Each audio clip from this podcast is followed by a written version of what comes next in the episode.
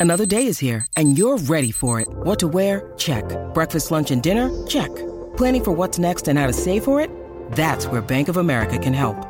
For your financial to dos, Bank of America has experts ready to help get you closer to your goals. Get started at one of our local financial centers or 24-7 in our mobile banking app. Find a location near you at bankofamerica.com slash talk to us. What would you like the power to do? Mobile banking requires downloading the app and is only available for select devices. Message and data rates may apply. Bank of America and a member FDIC.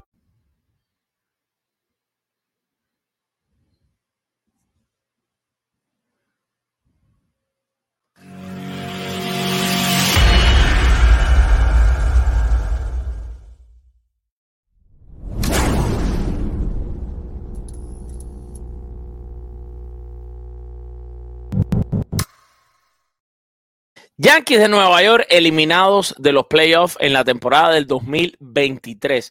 Los jugadores, incluyendo a Aaron Judge, apoyan el regreso de Aaron Boone para la próxima temporada.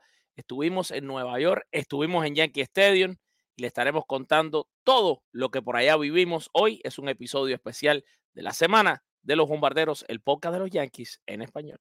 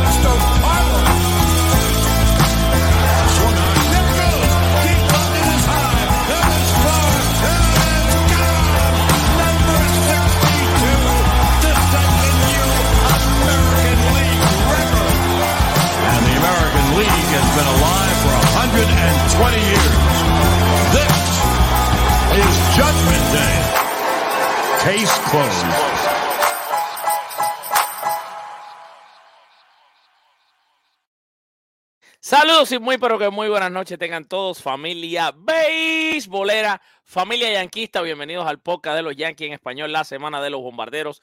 Yo soy Alfred Álvarez y estoy aquí con ustedes como cada domingo a las 7 y 30 pm para hablar de nuestros bombarderos del Bronx. Hoy en un episodio que tiene que evidentemente empezar en un modo triste. Los Yankees quedan oficialmente, matemáticamente, eliminados de los playoffs en la temporada del año 2023. Los Yankees no pudieron ganar la serie eh, de eh, contra Toronto y ah, perdieron contra Arizona, así que esto los pone ya en una situación extremadamente difícil, bueno, difícil que están eliminados.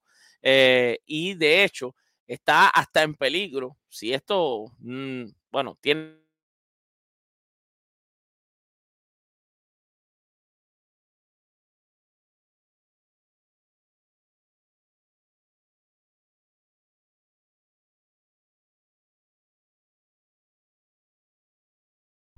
no ha tenido una serie por debajo de 500 en más de 30 años. Es una de las franquicias más ganadoras en la historia del béisbol de las grandes ligas. Y si tuviesen, terminaran por debajo de 500, pues eso sería de verdad algo ya todavía más eh, triste para un año 2023. Hay mucho de qué hablar. Vamos a tener siempre el programa, pero arranquemos con Aaron Judge y arranquemos con declaraciones de George que defienden a Aaron, a Aaron Boone como manager. Primero, ¿de dónde sale primero todo el contenido principal que vamos a tener hoy aquí? Esta semana quiero arrancar el episodio por darle las gracias desde aquí, desde nuestro show, de nuestro programa, de nuestro podcast, a la organización de los Yankees de Nueva York, por primero que nada haberme invitado. Increíble la experiencia que pude vivir esta semana, haberme invitado. Aquí está Aquí me pueden, búsquenme la foto. Estoy ahí al lado del señor del pullover azul, azul turquesa, azul cielo. Ahí me pueden ver ahí con esta misma gorra y un saco negro. Eh, fui invitado entre los miembros de prensa que recibieron eh, la distinción de poder estar en Yankee Stadium para celebrar el mes de la herencia hispana, donde tuvimos de manera exclusiva un tour del Yankee Stadium, un tour del Parque de los Monumentos, un, un tour también por el Museo de los Yankees y después pudimos conversar de forma eh, a puerta cerrada nosotros, o sea, todos estos que están en la foto con miembros importantes de los Yankees como Aaron Boone, Aaron Judge, Omar Minaya, Delin Betances, Carlos, eh, perdón, Luis Roja y Carlos Mendoza, que son coaches del equipo de los Yankees.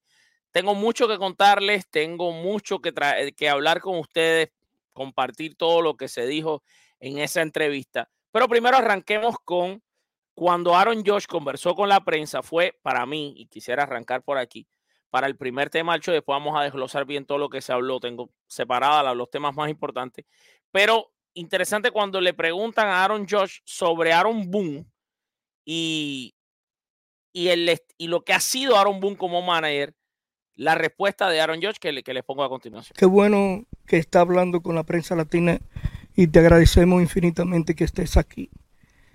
La palabra dificultad en los Yankees de Nueva York se ha estado conversando mucho por la situación en que está atravesando los Yankees en estos momentos. Mas, sin embargo, hubo una palabra del capitán que dijo, ese es el hombre, Aaron Boone debe quedarse. ¿Qué te llevó a ti a tener eso tan firme así en estos momentos?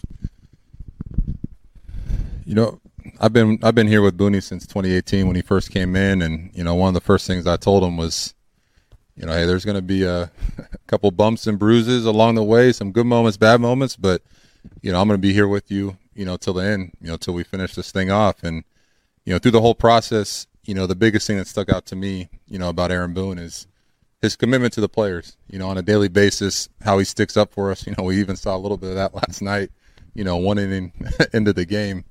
But, you know, as a player, that's what you want. You want you want a manager, you want somebody who's going to be fighting in the trenches with you, you know, someone whose main goal is to go out there and win today's game. Win it bring a championship chip back to New York. And, you know, he's a guy that's, you know, been in those postseason run. He's played in October. He's had big moments in October here in New York. He knows what it's like. He knows the expectations you know, there's in my mind no no better guy, you know, for that position. You know, he's he's been there, he's done that, and just as a player, he's he's in the trenches with us. He fights with us every single day, and you know that's who you want who you want next to you when you're going to battle. Sabe, eh, hemos sido parte de, eh, del mismo equipo desde el 2018, eh, cuando él empezó a, a, dirigir este, este equipo.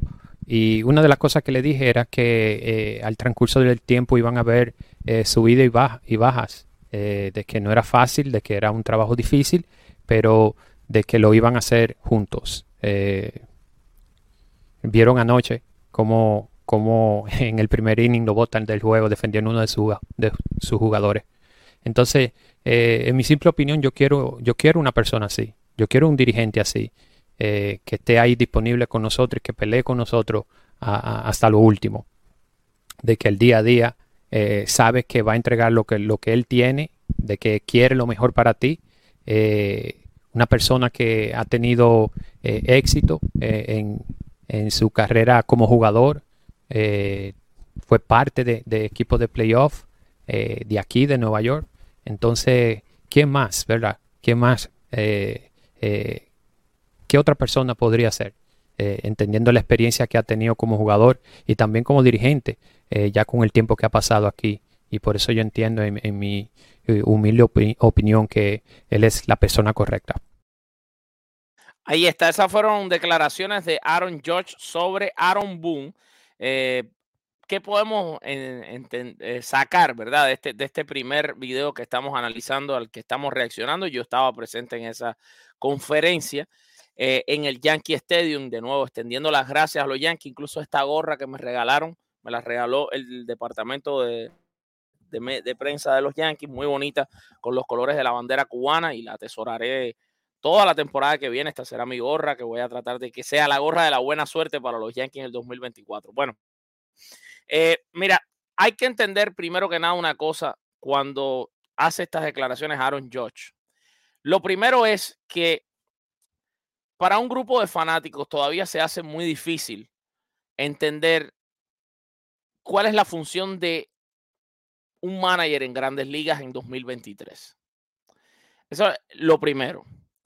Muchas veces, cuando, si ahora yo le doy una lista, una hoja en blanco a muchos de ustedes aquí, para que me escriban cuáles son las funciones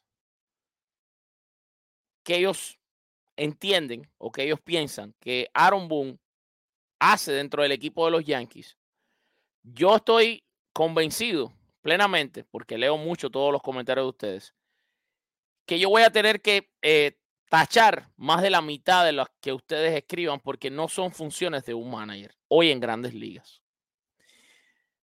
La gente en la lista que ustedes pondrían de cosas que usted cree que Aaron Boone hace, la mitad Aaron Boone no las hace. Eso lo hacía un manager hace 10 años, 15, 20, 30, 40, 50 años atrás.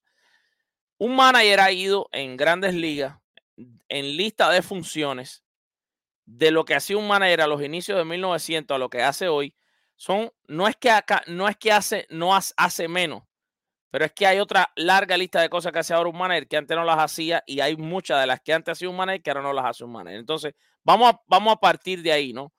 Eh, hoy en día, por ejemplo, Aaron Boone es un manager que los jugadores quieren que sigan los Yankees porque Aaron Boone es un jugador de los, es un manager de los jugadores.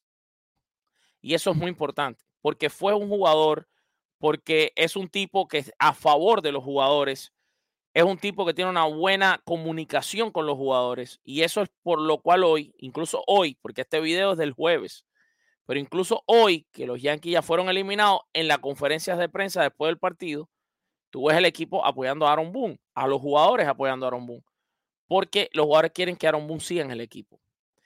Vamos a ver qué dijo Aaron Boone sobre el futuro de los Yankees de Nueva York en la conferencia de prensa que yo estuve presente el jueves. Daniel. Gracias Jason por darnos la oportunidad a, la, a, nosotros los medios latinos de compartir con el dirigente y los demás que vienen más adelante. La pregunta para mí es, boom, el béisbol ha cambiado ahora mismo con muchachos llenos de talentos. Si miramos los equipos que están en competencia es porque tienen sus jugadores de la finca donde la han desarrollado.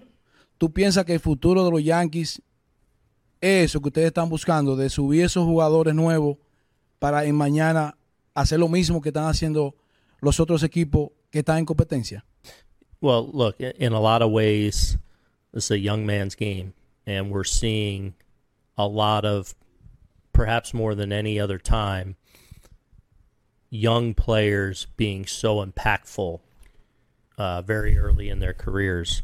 And, you know, hopefully, you know, with some of the struggles that we've had, hopefully it allows us to continue to transition. Look, we're always going to have really good, strong veteran presence, I think, on our team.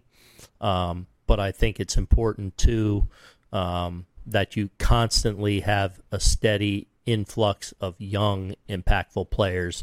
And hopefully we've, you know, got to see a peak of, of one, two, or more players that have a real chance to impact us in the future, but as soon as now and next year. Bueno, como sabe, este deporte es un deporte de jugadores jóvenes eh, y creo que hoy, eh, más que nunca, eh, vemos muchos muchachos bien jóvenes impactando el juego inmediatamente. Creo que hay una gran cantidad de talento joven que se ha desarrollado, que ha llegado rápido a Grande Liga y ha podido eh, impactar el deporte rápidamente.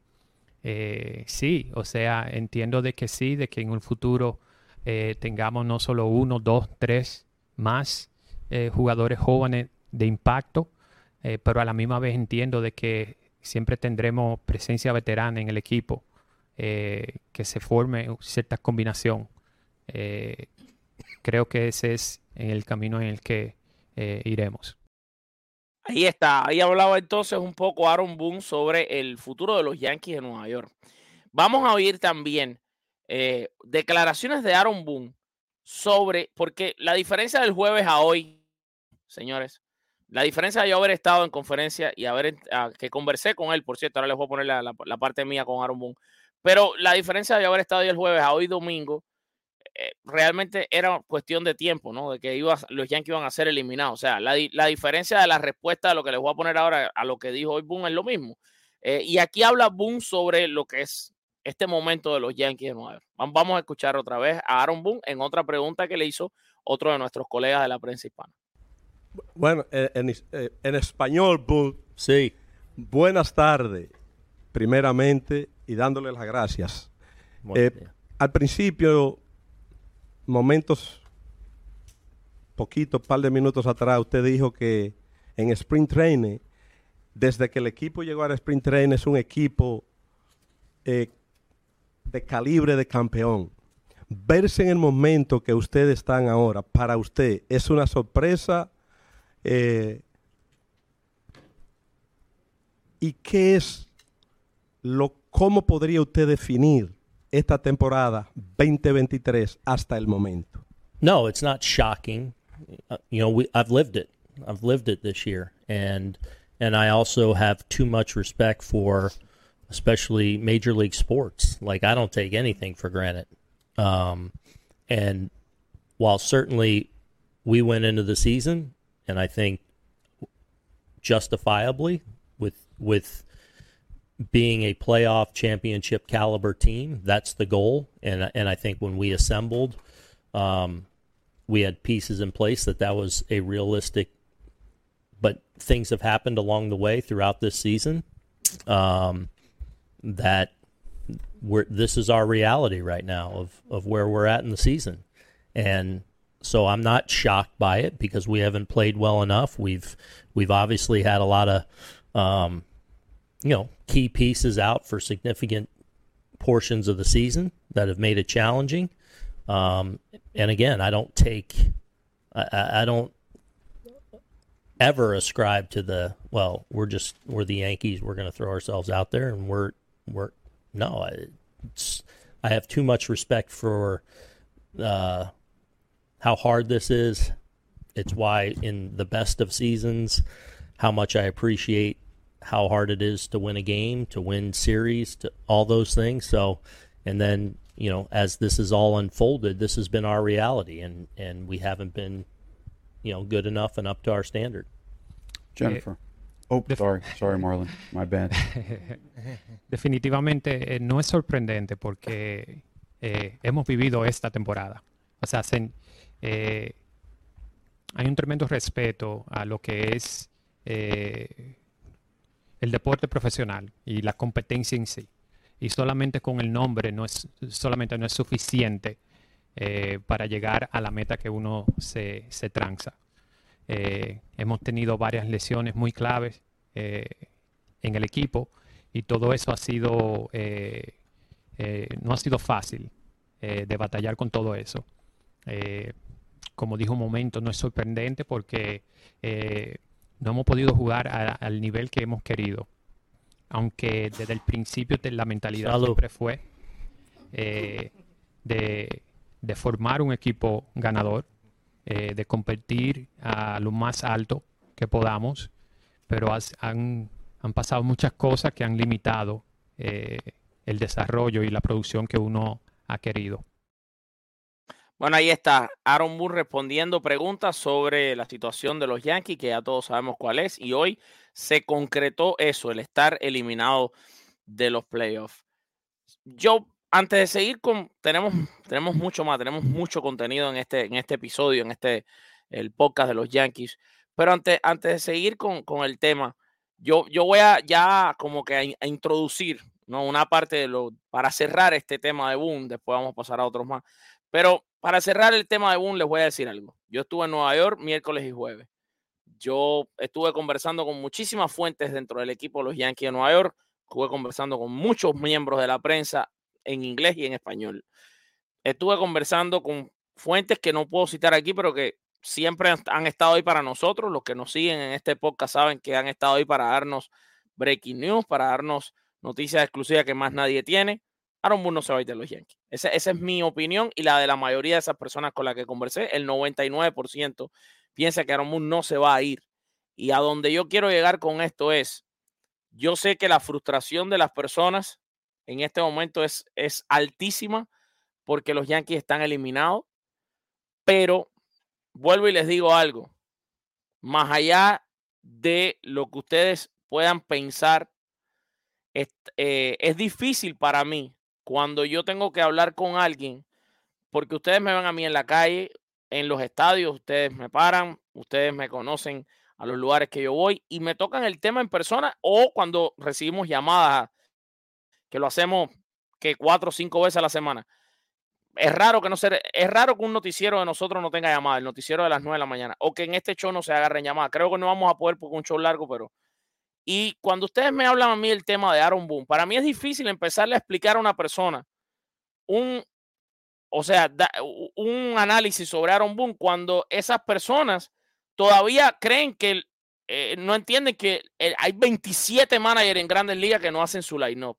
Hay 27 managers en grandes ligas que no toman la decisión de un pitcher en un juego solos o prácticamente no la toman. Que hay 27, 27 no. Hay 30 managers en grandes ligas que ninguno ya tiene nada que ver con los picheos. O sea, entonces es difícil explicar estas cosas cuando todavía hay gente que está en un béisbol que no es el que se juega en grandes ligas hoy en día. Dicho todo esto, el problema lejos está de ser Aaron Boone, de que los Yankees hoy no estén en los playoffs. Los Yankees no están en los playoffs hoy porque son el equipo que menos batea en las grandes ligas, excepto los Atléticos de Oakland, que no sé ni si se pueden considerar un equipo de grandes ligas. Ese es el primer problema de los Yankees. Y un problema que no resuelve Aaron Boone. Un problema por el cual votaron al entrenador de bateo anterior que estaba. Y Sean Casey llegó y tampoco hubo una gran mejoría en los Yankees. Pero además de eso, un problema que lo tiene que solucionar no Aaron Boone, sino la gerencia de los Yankees. Porque la gerencia de los Yankees no solo es la que tiene que buscar los jugadores para que Aaron Boone los, los tenga ahí en el equipo, sino que los Yankees están en una posición donde yo no sé si ustedes se han puesto a pensar que para la próxima temporada el equipo no va a lucir muy diferente al de este año.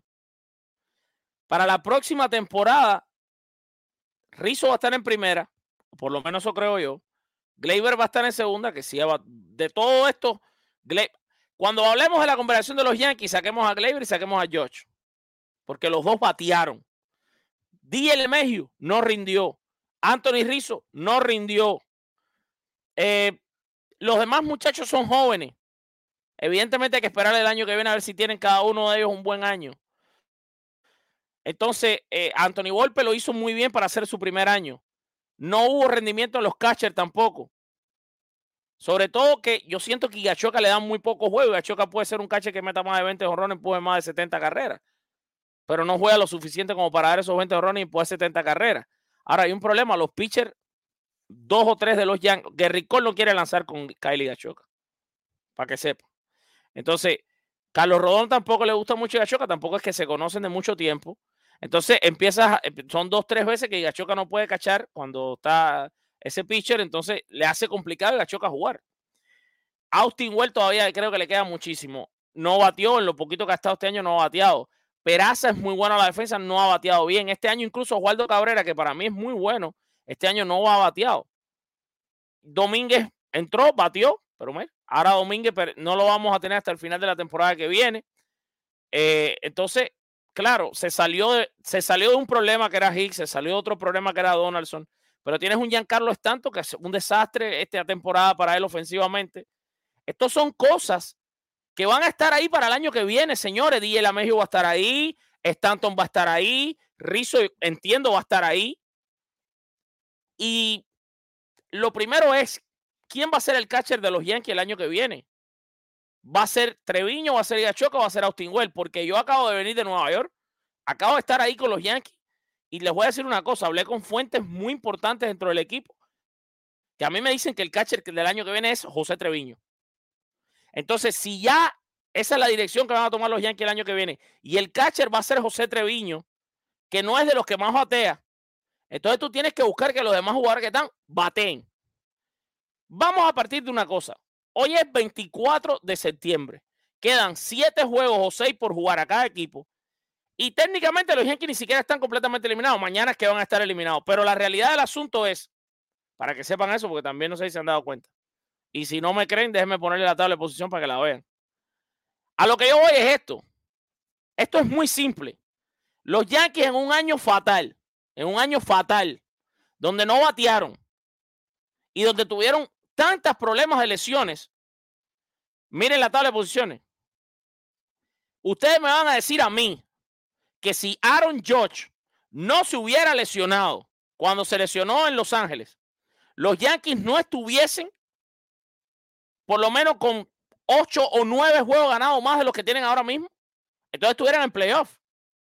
Ustedes me van a decir a mí que si los Yankees de Nueva York no hubieran tenido que sea unas tres partes menos de las lesiones que tuvieron en esta temporada, no estuviesen en los playoffs. O sea que con todos estos problemas de un equipo que tuvo muy el peor bateo en las grandes ligas, excepto el de los Atléticos de Oakland. O sea, un equipo que tuvo el peor bateo, excepto los Atléticos de Oakland, y que tuvo a 37, 37 veces un pelotero de los Yankees pasó a la lista de lesionados en la temporada 2023. Mira dónde están los Yankees. O sea, a seis juegos y medio el tercer comodín. ¿Ustedes no creen que con un Aaron George saludable, que con menos lesiones, los Yankees no hubieran estado clasificados para los playoffs, incluso con todo lo, lo que se pueda estar mal más allá en el roster? Yo pienso que lo primero que la gente tiene que pensar, antes de que voten a Boom, como dicen muchos, no muchos, una parte de ustedes, es quién va a estar ahí el año que viene en el roster para eliminar los problemas que ya existen, que es un equipo que tiene que batear. Y lo principal, por encima de todo, un equipo que tiene que estar saludable. Porque el año próximo, incluso con lo mal que está Stanton, si juega el año entero, aunque sea mete 30 jorrones y empuja 100 carreras, pues lo ha hecho siempre. Y un Aaron Josh saludable tuviera a los Yankees ahora mismo en los playoffs. Y ustedes lo saben, ustedes lo saben. Cuando yo veo que la gente me habla de picheo, los Yankees en picheo estuvieron entre los mejores equipos de grandes ligas. Tanto los abridores como el bullpen. El bullpen estuvo entre los tres mejores. Los abridores estuvieron entre los siete mejores. Entonces, ese no es el problema. La realidad del asunto, la gente dice, no tenemos pitcher para el año que viene. Si los Yankees el año que viene en picheo van a estar igual que ahora. Y ahora lo están haciendo bien. Quizás un pitcher más, quizás no. Pero los Yankees tienen que buscar un bateador. O ver cuál va a ser la situación del equipo. Porque si te- tu cacha es Treviño el año que viene, tu primera base es Rizzo, tu segunda base es Torre, tu short todo va a ser Volpe, evidentemente. Tu tercera es DJ Lemegio. Tu center field, bueno, ahora mismo no tienes o es Florial. El right field es Aaron Josh. Y el left field ahora vuelve a ser Osvaldo Cabrera. Y el designado es tanto, el equipo es exactamente el mismo que ahora, ¿no? La pregunta es, ¿van a ir los Yankees por Cody Bellinger? Porque la realidad del asunto es, Cody Bellinger vale un montón de dinero, o por lo menos va a ser más de 250 millones de dólares. Y de verdad tú le vas a pagar 250 millones a Bellinger, cuando probablemente Spencer Jones va a estar ready para el 2025. Porque esa es la otra. Spencer Jones está convirtiéndose en un fenómeno para los Yankees. Spencer Jones, bateador zurdo, una máquina este muchachito, está llamado a ser una mega estrella. Y entonces, si subes a Spencer Jones, ¿para qué le vas a pagar 250 millones a Cody Bellinger? Si vas a tener a Domínguez en el center field, cuando se recupere, vas a tener a Spencer Jones en el left y a Josh en el right. Entonces, te vas a meter de verdad en un contrato de, de largo plazo. Son cosas que vamos a analizar después, pero vamos, vamos a seguir escuchando todo el material que pudimos recaudar para ustedes. Aquí está un momento, momentos divertidos también que tuvo Aaron Boone en esa conferencia de prensa intentando hablar español con nosotros los periodistas latinos. Yeah. Yeah. Quiero al- hablar en español solamente. ¿Ok, Marlon? No, no, no. Necesito Marlon. La verdad, mucho, eh, mucha alegría y mucha... eh, eh, entiendo eh, lo difícil que es. Lo siento, Marlon. Buen, buen trabajo. Yeah. Oh, appreciate uh, Aaron. Uh, not many managers would walk into the room at four o'clock and walk back out at four thirty-seven. So thank you. Si tengo un próximo año, ah, espero que hablar en español, ¿ok? Okay, we'll see everybody back here shortly. Ese fue el, el- el final cuando se despedía de nosotros los periodistas latinos Aaron Boone, prometiéndonos que si el próximo año está todavía con los Yankees, va a hablar español. Boone lo que no sabe es que este es el podcast de los Yankees, que esto quedó grabado y que yo ahora el próximo año se lo voy a ir a enseñar y le voy a preguntar cómo está su español. Esta fue, por cierto, esta fue la pregunta que le pude hacer a Aaron Boone en la conferencia de prensa. Sí, Aaron y Jason, gracias por, por tenernos aquí. Thank you, both of you, for the opportunity. Mi pregunta es fácil. My question is very simple. ¿Cuál fue el compañero de equipo latino con el que usted tiene los recuerdos más eh, divertidos y, que le traen siempre unas, buenas unas buenas memorias. What is the Latino former teammate that you play with that you have the most joyful uh, stories and moments in your career? Uh, Victor Martinez is somebody that stands out for me. Um, he's the first person that came to mind. I'm, I could probably run to a lot of different names, but Victor Martinez was a young player um, when I went to Cleveland, and uh, I developed a really good relationship with him. Um, as you know, somebody that I tried to mentor and help out and guide in his career, as I I kind of knew he was going to be a really good player, and he was a young, very good player, and, and went through some struggles early, and uh, I feel like we developed a close relationship getting to play with him, and just somebody that I respected a lot. So Victor stands out, and it's always great when I get to see Victor still when I see him periodically. Mhm. Víctor Martínez sería eh, el primero que me viene a la mente. Eh, hay una gran lista de, jugadores latinos con los que he compartido y he pasado muy, muy buenos momentos, pero él es el, que, el primero que me viene a la mente. Eh, fuimos compañeros en, en Cleveland, ya yo tenía ciertos años en la liga y él jugador joven, lleno de mucho talento. Talento que se notaba de lejos y poder ser parte de, de ese equipo, formar, eh, tal vez ser un mentor para él y, tratar de, de guiarlos en ciertas cosas, darle ciertos consejos. Eh, hubo- hubieron momentos donde como jugador joven eh, hubieron algunas situaciones o, resultados que no le salieron como él quería en ese momento y, ser parte de, de- de- ese equipo y, y darle algunos consejos entendiendo del potencial que tenía, lo joven que era. Eh, definitivamente sí, Víctor Martínez. Appreciate uh, Aaron. Uh, not many managers would walk into the room at four o'clock and walk back out at four thirty-seven. So thank you. Si tengo un próximo año, ah, espero que hablar en español, ¿ok? Bueno, ahí estaba mi pregunta, mi, mi pregunta, mi, mi entrevista, ¿no? Mi pregunta que le pude hacer a Aaron Boone. Por cierto, vamos a escuchar qué dijo Aaron Boone sobre el caso Jason Domínguez, porque pienso que esto es bien, bien importante para el podcast de hoy. Yeah. Uh, over the right, Harold. Saludos, Aaron. Sabemos que es una temporada bien difícil, pero vimos algunos prospectos debutando este año. Lamentablemente Jason Domínguez se lesionó y quizá no va a poder ayudar a los Yankees a lo inmediato en la próxima temporada. Pero entre todos esos prospectos, ¿cuál tú crees que puede ayudar a los Yankees en la próxima campaña? Y si te preocupa tu futuro con los Yankees de Nueva York. Um, first of all, it's been exciting. You know, for it being a tough season, one of the great things has been seeing young players get opportunities um, and getting to see them here for the first time. I think Jason Dominguez um, has a chance to be a great player in this league. Um, and you know, even with the injury, while it's going to cost him some time to start the year, I don't think it's going to have a major impact at all on his career. And I'm really excited about his future, as I am about a number of other guys that have gotten real opportunities to get their feet wet on different levels this year. Um, as far as my job, um, you know, I don't really have any thought on it or you know that's ultimately not my decision. My job is to try as best I can to get this team ready to go and put us in the best position not only tonight but moving forward. And um, I'm going to continue to do that to the best of my ability. Sí, una de las cosas que positivas de este año ha, ha sido poder eh, ver eh, estos muchachos jóvenes de cerca.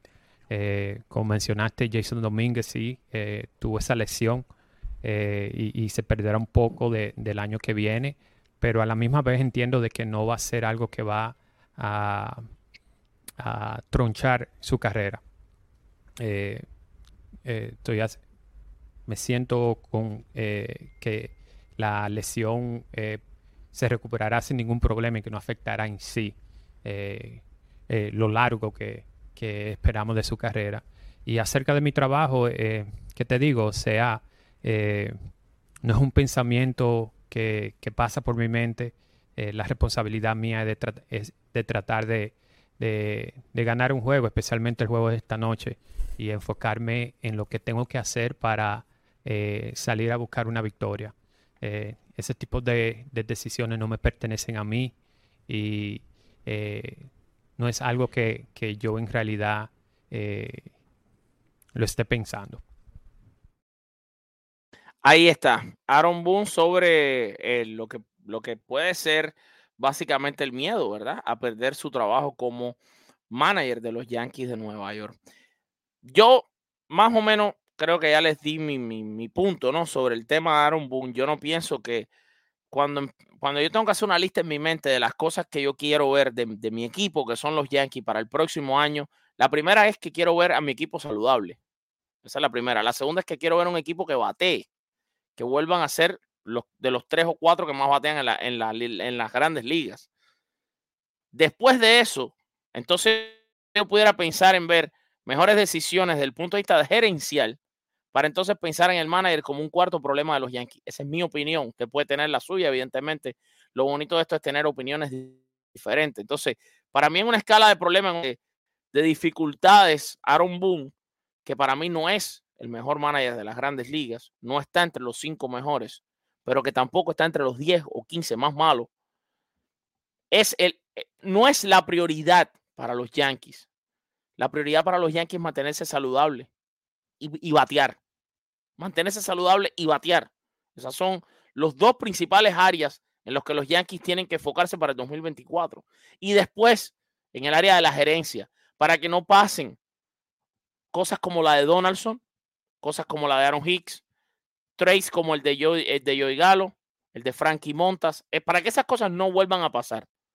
Esas son las tres primeras, las tres, quizás, y después vendría ah, quizás un mejor manager o quizás un Aaron Boone que tenga otro tipo de manera de dirigir. Pero es que no viene ni siquiera entre los temas más importantes, mi opinión, que hay que tener el día de hoy. Vamos a escuchar ahora la opinión de para que ustedes entiendan, la función de Omar Minaya en los Yankees.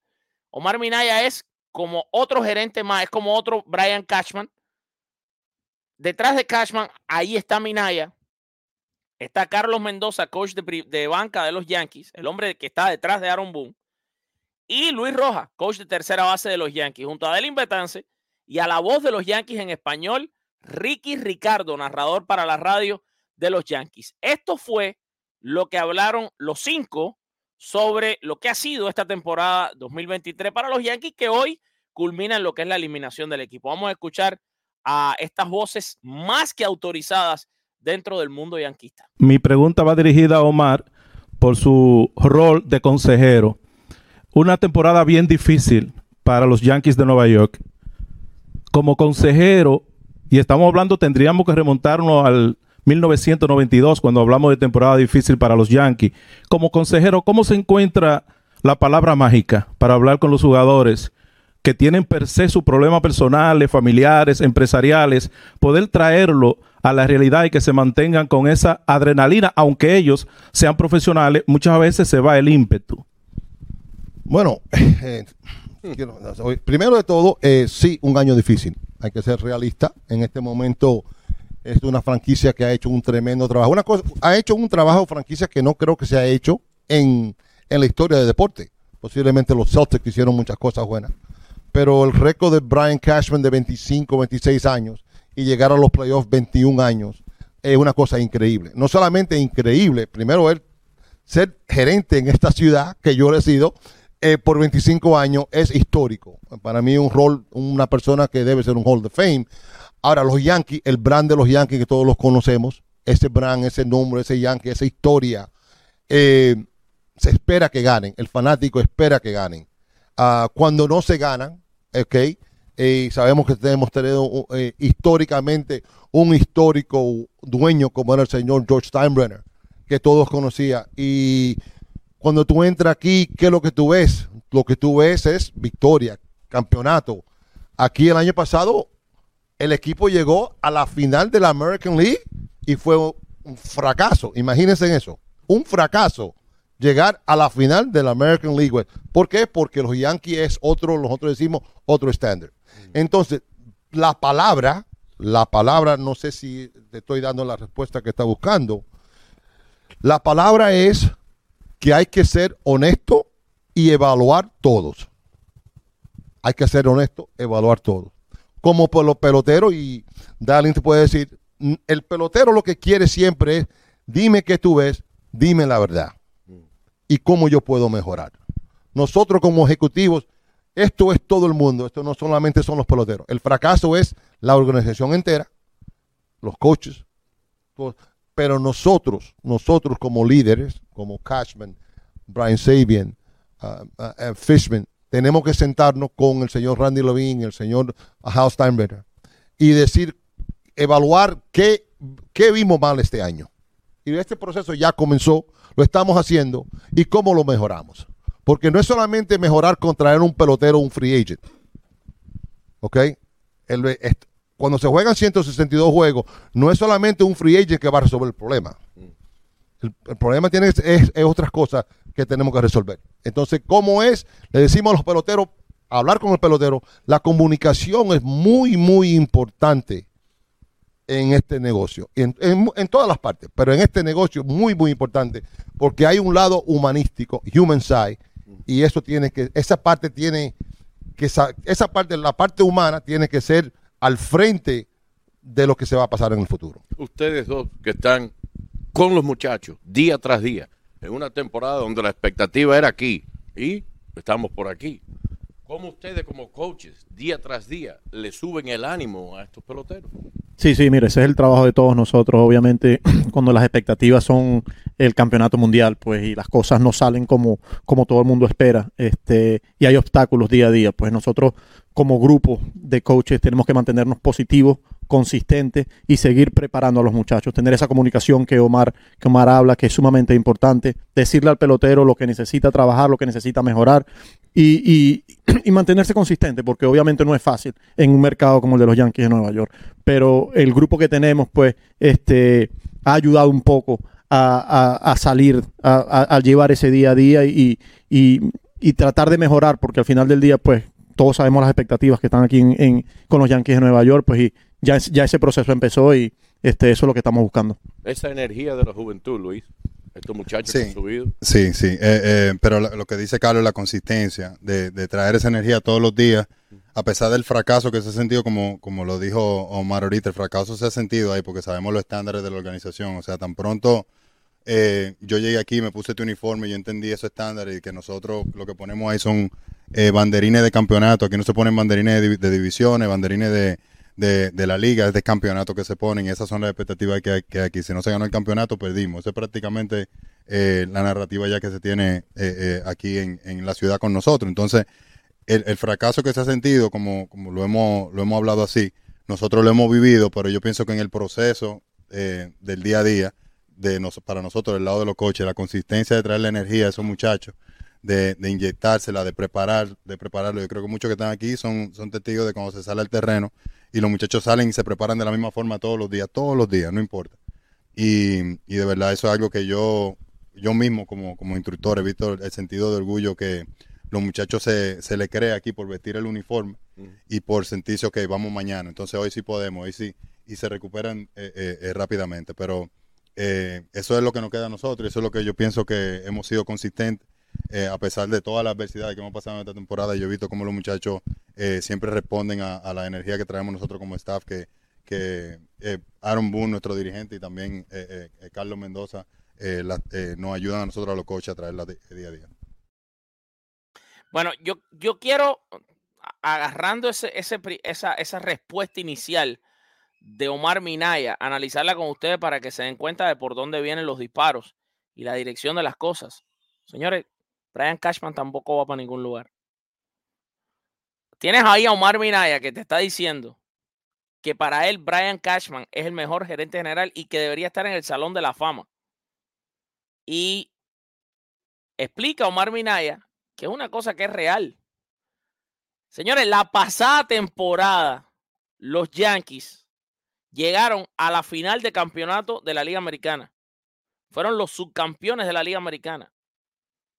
Y yo, que estoy aquí, que hago el podcast de los Yankees en español, eh, leí peores y más negativos comentarios que los que estoy leyendo el día de hoy.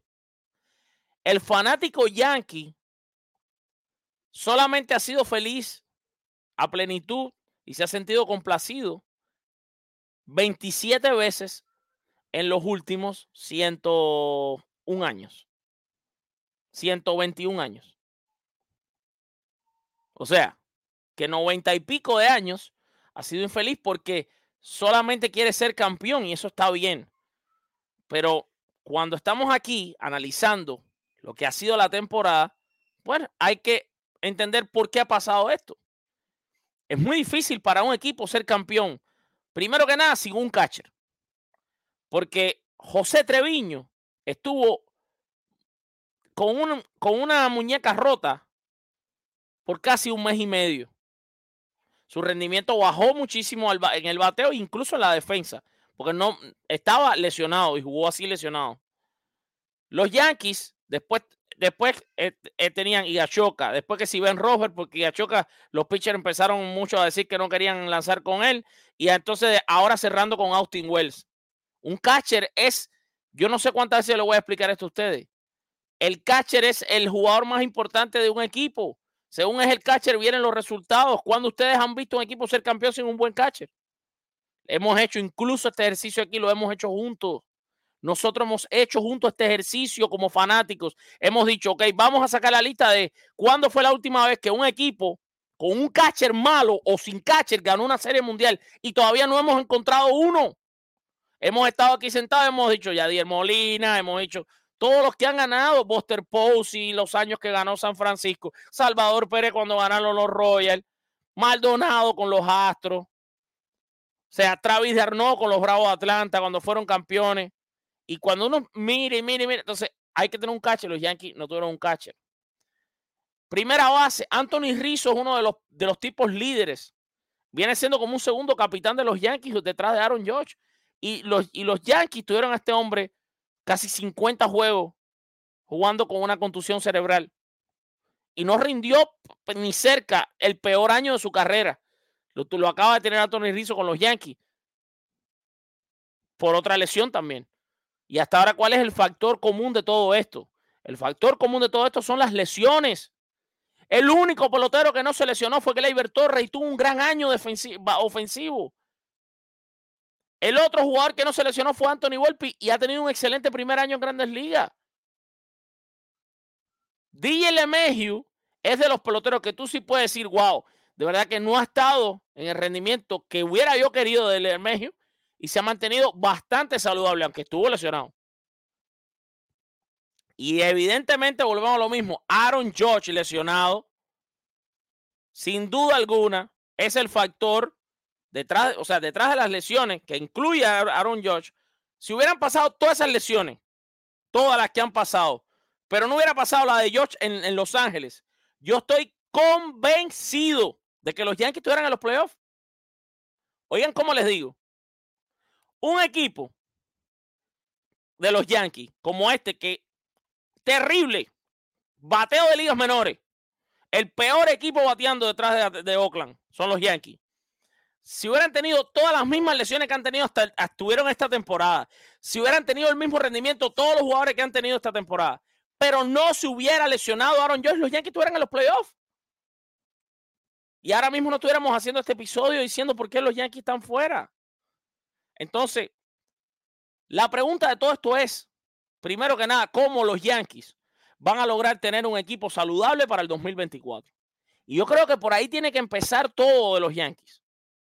Sea cambiar cuerpo médico, mejorar preparadores físicos o quizás trazarse un plan de hacer algo diferente para la próxima temporada en cuanto a la salud de los jugadores. Ustedes que no les gusta lo de los cambios, ahí no prepárense, porque para mí una de las soluciones puede ser hacer un tipo de calendario en el que un breakdown de los días que puede jugar este jugador, los días que no, darle, no sé, un exceso de descanso. Por aquí estoy leyendo algunos comentarios. El doctor Orlando Randial dice yoga. Yo creo que sí. Cuando yo digo esto es métodos drásticos. El equipo entero haciendo ballet, el equipo entero haciendo yoga, el equipo entero yendo a ver un chamán, y- haciendo, haciendo, yendo al templo de Shaolin, no sé, eh, da risa y evidentemente esta parte es para que se ría un poco, pero la realidad del asunto es que hay que hacer algo diferente. Porque si los Yankees no tienen salud para el próximo año, de nada vale tener un gerente general que ponga un buen equipo en el terreno. Tener un manager perfecto que ustedes creen que existe y no existe. Que dirija todos los juegos perfecto, bien- perfectamente bien. No va a pasar, porque ¿cómo tú vas a dirigir un juego si tú estás dirigiendo un equipo que no es el que tú estás supuesto a dirigir? Porque tú estás supuesto a tener el gacha fulanito, en tercera menganito, en el centro firma menganito y no los tiene. Entonces, lo- tenemos que partir de la original. Este equipo no está en los playoffs por las lesiones. Incluso si hubieran tenido todas las lesiones, pero Josh no las hubiera tenido, no lo hubiera tenido, los Yankees estuvieran en los playoffs. Esa es la realidad. Va- vamos a seguir con contenido que hicimos en Nueva York. Escuchen mi pregunta, porque aquí voy a saltar del bateo y las lesiones para lo que puede ser el futuro de los Yankees. Conversé con Omar Minaya en Nueva York sobre Yoshinobu Yamamoto. Escuchen lo que me dijo Omar Minaya. Vamos Sí, atrás eh, después. mi pregunta es para Omar. Eh, Omar, usted viajó hasta Japón para ver a Yoshinobu Yamamoto. ¿Qué fue lo que más le impresionó de- del lanzador japonés? ¿Y qué tanto tienen los Yankees como una prioridad eh, poder adquirir este, a este pitcher? Bueno, parte de, tu de tus preguntas te la puedo re- responder. No te puedo decir algunas partes porque te estamos. Hay 29 otros equipos que quieren saber qué Omar Minaya y Brian Cashman vieron ese día. Sí te dijo que vimos unos unos hitters. Vimos un muchacho de 25 años, un muchacho con un brazo muy bueno, un muchacho con un brazo joven ah, y un muchacho que tiene eh, a nivel de, de carisma, tiene mucho carisma. Eso, para mí, eso lo vimos, eso es, eso es público. Ah, pero estoy seguro que, que va a ser un, en el mercado va a ser un, un- un pitcher que muchos equipos van a querer. A mí me gustó la respuesta que me dio Minaya. ¿Por qué? Porque a mí me gustó la respuesta que él me dio. Porque se puso nervioso. Se puso nervioso y respondió con mucho cuidado lo que me iba a decir de Yamamoto. Eso me dice a mí, leyendo entre líneas, de que Yamamoto sí está como una prioridad para el año que viene. Porque él dice, yo no te puedo decir lo que nosotros vimos que no gustó porque los otros equipos van a querer saber qué me gustó a mí y a Cashman. Cuando él dice eso, él ya está dando a entender que los demás equipos saben que ellos tienen el billete para firmar a Yamamoto y que están interesados. Por ende, me gustó la manera en la que yo vi a Minaya pensando mucho lo que iba a responder, porque sabe que esta entrevista la va a ver todo el mundo.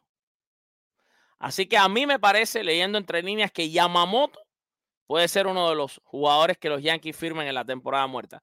Vamos ahora al tema Aaron Josh, rapidito para cerrar con lo que fue las conferencias de prensa, después pasar, cerrar con la entrevista de Wells y leer sus comentarios.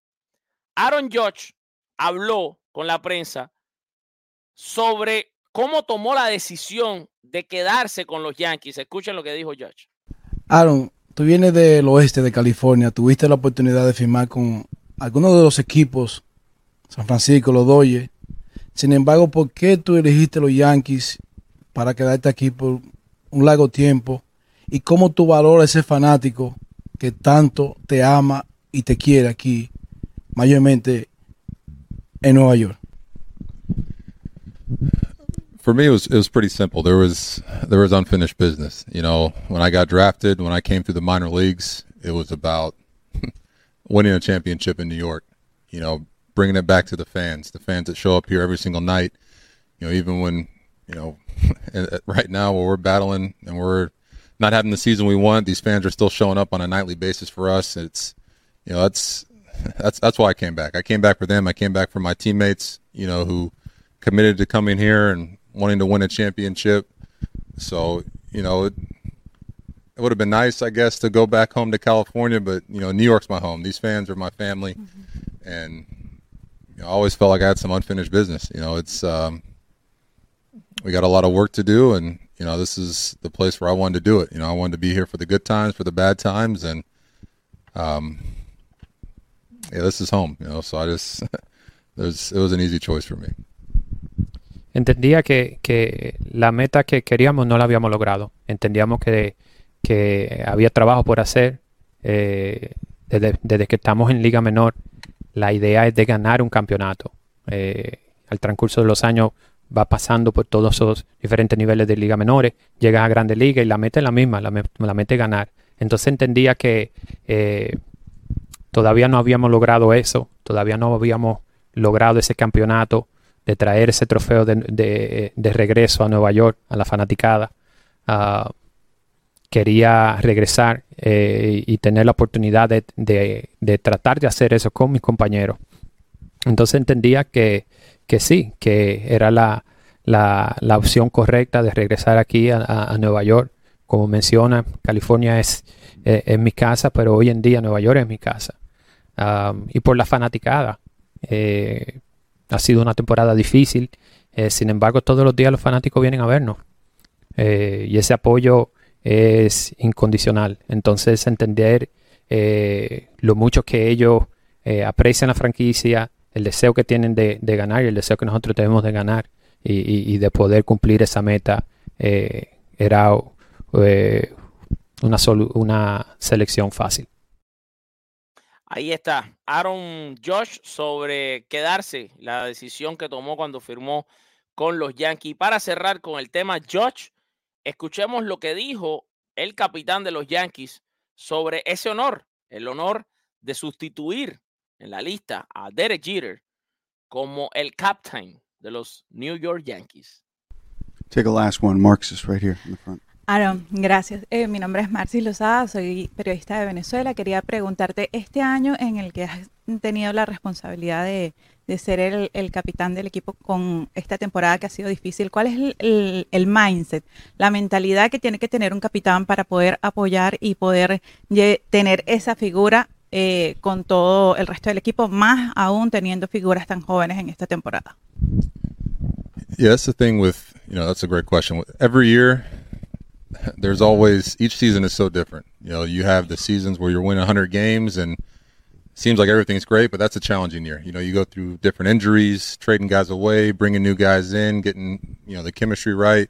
Then you have other seasons where you're battling for you know a wild card spot and you just barely make it in, and the highs and lows of that.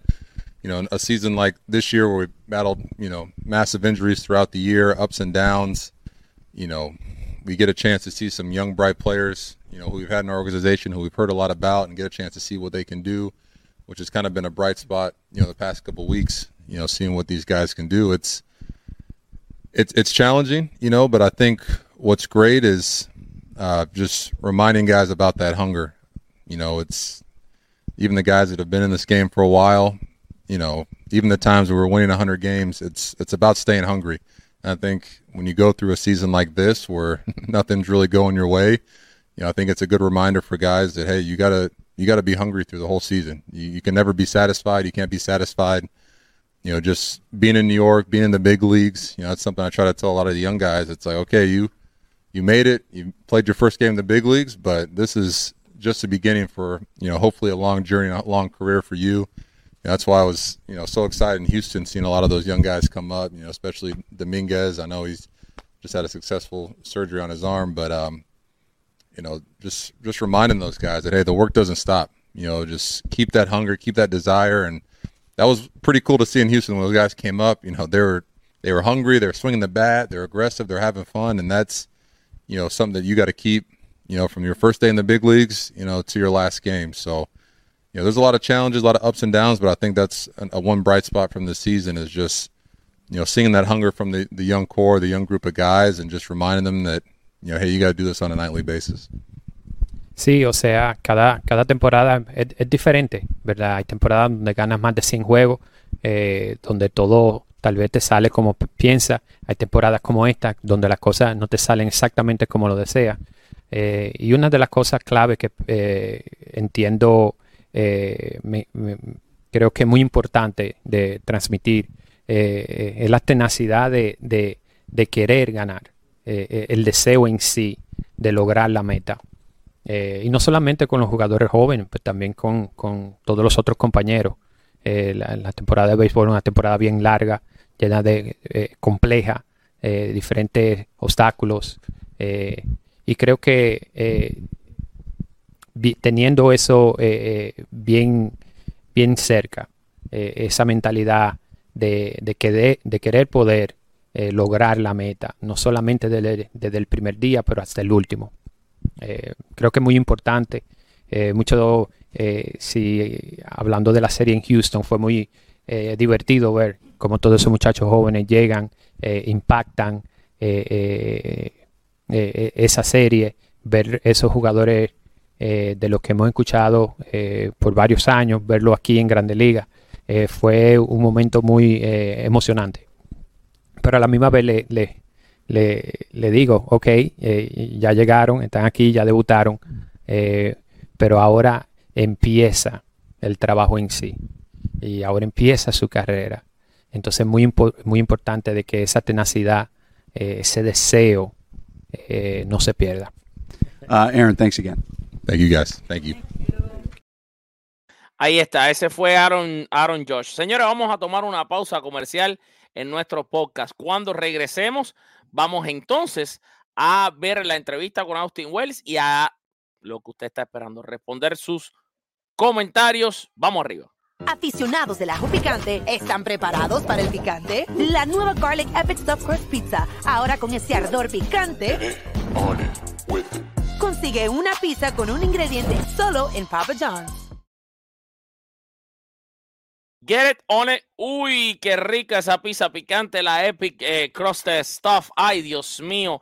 También en Papa John usted puede encontrar la New York Style, la grandota así, bien crujiente, llena de pepperonis por 14,99. Es extra large. Usted la puede combinar con soda y alitas para picar y por 25.99 puede probar esas delicias. Papa John's tiene los mejores ingredientes y son las mejores pizzas de toda Nueva York, de todo Puerto Rico, perdón, porque simplemente son ingredientes naturales, ingredientes hechos en Puerto Rico y que tienen un sabor extraordinario. Miren eso, esos son los Papa Bites, que te comes una cajita y tienes que comerte 50 cajitas, porque son sencillamente deliciosos, unos antojos maravillosos de diferentes estilos. Los Papa Bites te harán querer seguir comprando más y más pizzas de Papa John's. Y lo fácil de esto es que Papa John tiene más de 26 localidades en PR. Usted puede ir a cualquiera de ellas o simplemente ordenar online. Como dice Carlito, si la pizza no, si tú no vas a buscar la pizza, deja que la pizza venga hacia ti. Y tienes que hacerlo ordenando en la www.papajohns.pr. De verdad que nunca ha sido más fácil y más delicioso comer pizza en Puerto Rico que ahora que Papa John es la número uno. Ordena en www.papajohns.pr la pizza que quieras de Mr. Papa John. Papa John, la mejor pizzería de todo Puerto Rico. Y de nuevo, recuerden esta oferta especial que estamos promocionando aquí también en nuestro show. Fanáticos de Papa John's, hemos creado la Garlic Epic Stuffed Crust Pizza solo para ustedes, con el sabor a ajo. Pero querían más picante y ahora lo pueden conseguir con picante. Consigue una pizza con un ingrediente en Papa John's.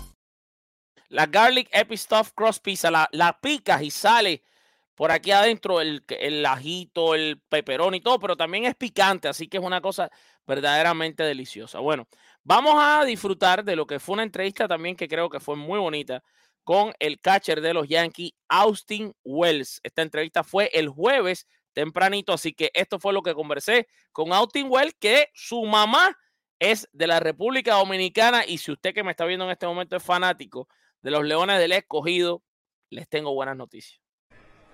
Familia de Con las Bases estamos muy contentos porque tenemos aquí con nosotros a Austin Wells. Austin, thank you for the interview. First of all, congratulations for being in the big leagues. We've been waiting for so long, and you're doing a great job. And the people is already, you know, counting you as the catcher for the New York Yankees next year. Can you describe what it's been these past days playing in the big leagues, man? It's been an unbelievable experience. I'm lucky to to be up here and be able to play the last few weeks of the season with the guys. So, you know, it gives me a lot of confidence to uh, go into next year and be prepared to play.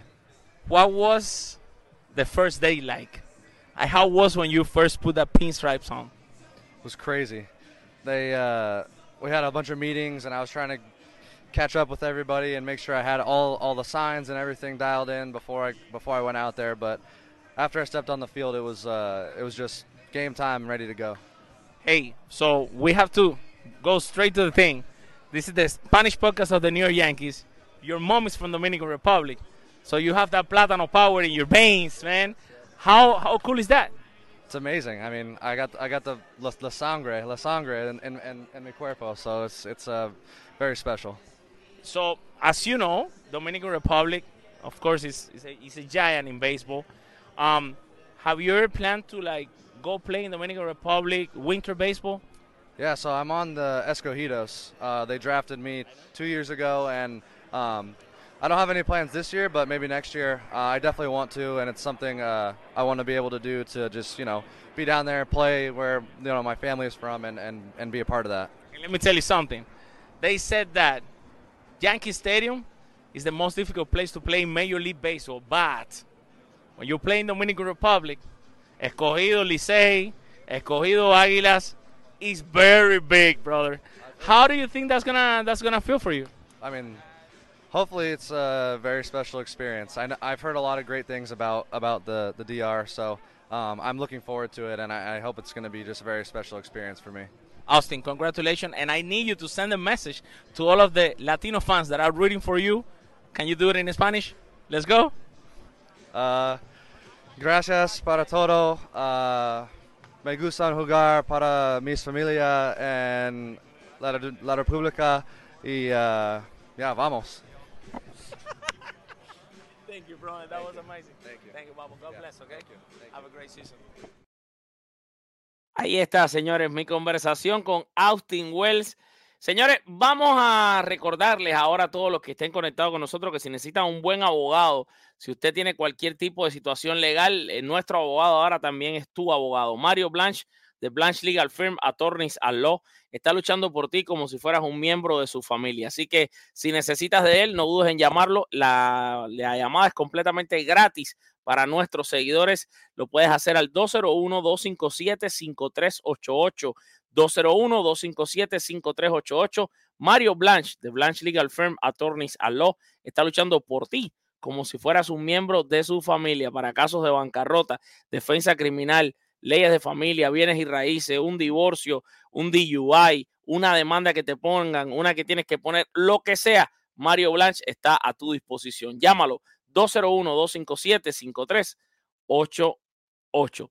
Bueno, vamos a leer comentarios para cerrar. Me he extendido, llevo seis minutos extra en el podcast.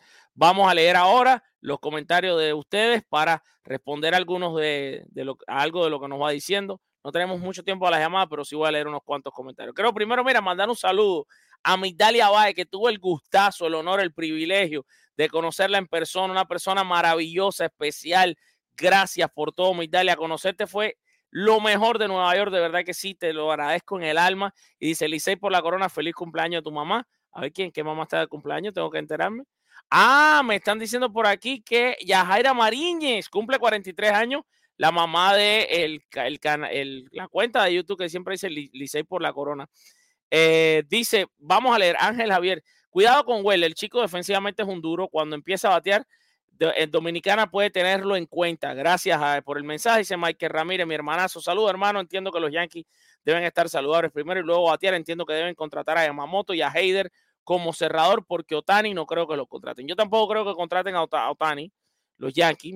Estoy 99% diría que no lo van a hacer. Yamamoto puede ser una opción. Heider no sé si lo van a, a contratar los Yankees. Los Yankees tuvieron, tienen hasta el momento el mejor bullpen de las grandes ligas, aunque ustedes no lo crean. Es el bullpen número uno, mejor efectividad. Es uno del, es líder en un montón de departamentos, ¿verdad? Dice John Rivera, la firma de Yamamoto, Wesnell y Josh Hader deben ser prioridad. Adicional, buscar un bateador zurdo de contacto mediante algún cambio. Mira, fíjate que yo lo veo completamente diferente y, eh, a, valoro muchísimo el comentario de John Rivera, pero cuando yo leo un comentario de John Rivera, como por ejemplo que dice que la firma de Yamamoto, Snell y Hader son prioridad, prioridad es que los Yankees tengan salud. Y la segunda es que baten. Los Yankees, los Yankees en picheo están entre los cinco mejores equipos de grandes ligas esta temporada en, en todas las estadísticas, en todas. Los Yankees no batearon, los Yankees son el equipo que menos batió en grandes ligas, detrás de los Atléticos de Oakland, que no se pueden considerar ni siquiera un equipo de la Major League Baseball. Los Yankees fueron el peor equipo bateando. Y de nuevo, y de nuevo, aplaudo el comentario de John y, lo, y está buenísimo, ese es su comentario, se lo respeto y John es un caballo. John Rivera tiene unos conocimientos grandísimos de béisbol, yo lo he visto aquí otra vez comentando.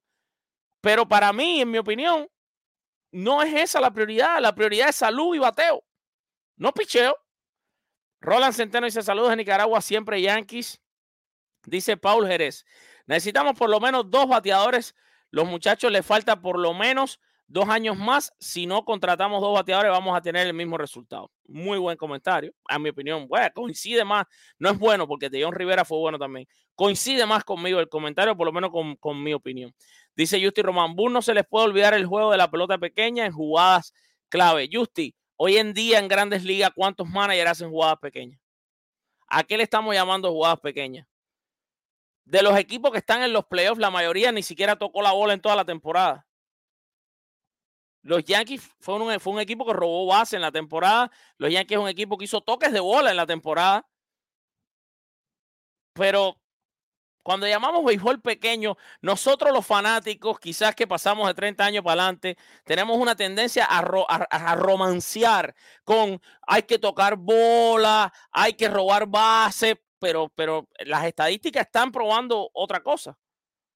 Las estadísticas están probando que nadie toca bola. Las estadísticas están probando que te dice la analítica que cuando tocas la bola tienes más chance de no hacer carrera que si no la toca. Entonces, a veces romanceamos mucho con la situación de lo que es el béisbol pequeño. Pero si además no tienes los materiales para hacerlo, ¿cómo lo haces? Los Yankees robaron bastantes bases esta temporada. Incluso hicieron toques de bola. Que los Yankees no hayan, no hayan jugado el béisbol pequeño es la razón por la que los Yankees no están en los playoffs.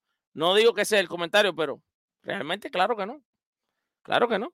Dice Ángel Javier Suña, mi rotación sería Cole, Yamamoto, Rodón, Néstor y King, que me sorprendió muchísimo. Dice el doctor Randial, no, nada de juego pequeño, toca, toca volver al jonrón, hay que volver al jonrón. De acuerdo 100% con el doctor Randial, 100%. Dice Tirso Adrián Pineda, yo digo que habría que corregir el parado de Stanton a la hora de batear en el play. Muy buen comentario, el de Tirso Adrián, porque ese comentario lo estaban incluso poniendo en MLB Network. En MLB Network le estaban dedicando un segmento a Stanton y de cuál era el estilo del debateo, cómo se paraba a batear Stanton con los Marlins el año que fue MVP y cómo se para a batear ahora. Muy buen comentario. Orlando González, por no haber pelota pequeña y otras cositas, Waldo Guillén no es manager, ni va a volver a ser manager tampoco en Grandes Ligas. Mario Sebastián, ¿cuáles serían los dos bateadores que podrían contratar Yankees? Isaac Paredes. Yo no sé, vuelvo y te digo, si es que los Yankees van a contratar un bateador. De nuevo, si los Yankees se meten a buscar un jardinero, yo no creo que va a ser un jardinero que cueste mucho dinero. Teniendo en cuenta que viene Spencer Jones y que tienes a Domínguez cuando se recupere para allá, para agosto por ahí, o septiembre. Entonces no sé realmente y quién sería ese bateador que por el que irían los, los Yankees, ¿no? Dice Leonardo Randia, los Yankees ni siquiera se poncharon tanto. Esa es la otra. Para que ustedes vean que todo está aquí, es la mentalidad de ustedes como fanáticos tienen que cambiar un poco su mentalidad. Los Yankees ni siquiera son un equipo ponchón en grandes ligas. ¿Ustedes creen que los Yankees se poncharon? buena suerte. Hay equipos que se poncharon el triple que los Yankees. El triple que los Yankees. Dice Giovanni por aquí, saludos Alfred, los Yankees no batean ese resultado, pueden poner a pichar a 5 y a Mamoto al mismo tiempo, así no van para ningún lado, mi humilde opinión, 100%. Necesitas base por bolas y jonrón, 100% con el doctor Randial. 100% con el doctor Randial. Dice Justi, los otros, dos, los otros días se le pasó tocar la bola con Falefa y con golpe en segunda. Señores, que si viene a batear Falefa con hombre, a ver, señores, que si viene a batear Falefa con hombre en segunda, vamos a decir que viene a batear Falefa con hombre en segunda asignado. Si toca la bola y lo pone en tercera con un out, hay menos chance que anote que si viene, que se hace swing. Está aprobado, recontraprobado, la analítica lo ha recontrademostrado ya eso está más que probado. Más que probado. Dice José Abraham, el que diga que los Yankees no están en postemporada está totalmente equivocado. Eso es por lo que. Eso es porque solo se ven los juegos de los Yankees. Les invito a ver todos los juegos de grandes ligas. Dice por aquí, Alfred, ¿qué piensas de la llegada de Kiermaier a los Yankees? Yo no creo que Kiermaier vaya a jugar con los Yankees. Pero puede ser, tú puedes traerte un jugador por un año. Si los Yankees traen a Kiermaier por un año, para mí es una buena firma. Ojo, déjame decir esto. Si los Yankees traen a Kiermaier por un año, o si los Yankees quieren traer a Bellinger, yo le doy 40 millones un año. Oigan esto, ese hombre no vale 40 millones. Pero como él va a estar buscando multianualidad, o sea, contratos multianuales, yo le diría, mira, nadie te va a dar este dinero. Coge 40 millones Juega conmigo un año y después te vuelves agente libre otra vez. Un año para que tú sepas que después viene Spencer Jones, o máximo dos años. Mira, cógete 65 millones por dos años y así. Así es como único yo voy a llegar a un Cody Bellinger a los Yankees. Ah, De la, de la única manera, literal. Dice Adolfo Álvarez, los Yankees necesitan al menos uno o dos bateadores de contacto saludables al inicio de la, de la alineación. No, porque el segundo bate de los Yankees, Aaron Judge, eso no va a cambiar. Ahí iríamos otra vez en contra de lo que es el béisbol de hoy en día. Aaron Judge es el segundo bate de los Yankees. Esta idea de Luis Castillo y Juan Pierre, eso funcionó con los Marlins en el año 2003. En el año 2003. Segundo bate es Aaron Judge. Eso no lo van a cambiar. Aaron Judge es el segundo bate de los Yankees. El segundo bate es el mejor bateador del equipo. Ya no es el tercero. Caballeros, si no avanzamos y nos quedamos hace 15 años atrás, no vamos a entender lo que estamos viendo de pelota. No lo vamos a entender. Roberto Cruz dice Alfred, los Yankees no batearon nada esta temporada y nos blanquearon en muchos juegos. Claro, no batearon, por eso no están en los playoffs. Esteban Galvez, con la base de la salud, los Yankees es un equipo joven que aparte de salud ocupa reforzar ese line con bates de poder que empujen esas carreras. En mi humilde opinión, tienes toda la razón, toda la razón. Eh, por aquí dice. Uy, hay algunos mensajes que no se entiende bien lo que escriben. Leonardo Randial, Stanton tiene un problema grave, timing, no fue capaz con las rectas. Y de ser posible un mejor entrenador de bateo, dice Adolfo Álvarez. Pues ahí puede ser, pero yo le doy otro chance a Sean Casey. Aunque los Yankees no hicieron un drástico cambio desde que llegó Casey, pero por lo menos batearon mejor que antes. Fíjense para que ustedes hubo mejoría en, ciertos bateadores. Jordan Josué, los Yankees necesitan una tercera base. Dice Vicente González García, ¿se va o se queda Boone? Para mí se va a quedar. Además, Boone está bajo contrato. Y estoy 99% seguro que Boone no se va a ir. A no ser que renuncie. Alfred, ¿cómo ves un Gurriel Jr. en los Yankees? Un bateador consistente y barato, produce y es bajo perfil. Bueno, pero creo que está bajo contrato con Arizona. Habría que revisar. Si va a ser agente libre, vuelvo y te digo, uno, dos años de contrato es lo más que pienso que los Yankees deberían pagar por cualquier dinero, teniendo en cuenta Spencer Jones, que está en las menores, y Domínguez, que regresa. Eh, un cambio por Verdugo sería genial, Alfred, dice por aquí Janson. Piden mucho, los Yankees no están dispuestos a cambiar, no tienen profundidad en su roster para hacer cambios. Carlos Rodríguez, saludos de Panamá, vamos Yankees. Los Yankees tienen bateador, pero no hay bateo. Eh, a las malas y le dan a las malas. No entendí. Eh, dice Víctor Guisao, si los Yankees logran estar todos sanos el próximo año 2024, posiblemente podemos llegar muy lejos y quizá la Serie Mundial la número 28. Saludos y bendiciones para ti, Víctor Guisao. Eh, Alfred, ¿tú te, te, quedarías con Casey de coach de bateo? Sí, yo me quedaría con Sean Casey. Eh, en la agencia libre debieron coger a Soto y Candelario, pero nada. Eso es, eso es, eso es el comentario. Christopher, saludo, te quiero muchísimo, pero ese comentario no, no, hace sentido. Todavía el de Candelario, sí, Soto, imposible. Los Yankees no tienen, no tienen nada para coger a Soto. Ni, ni jugadores en ligas menores para pedir por Soto, tendrían que dar 600 por él.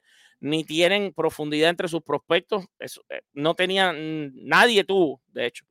Además, los padres no iban a cambiar a Soto, vamos a empezar por ahí. En el momento de ese, los padres estaban en competencia, no, aceptaron ni siquiera llamadas por Soto.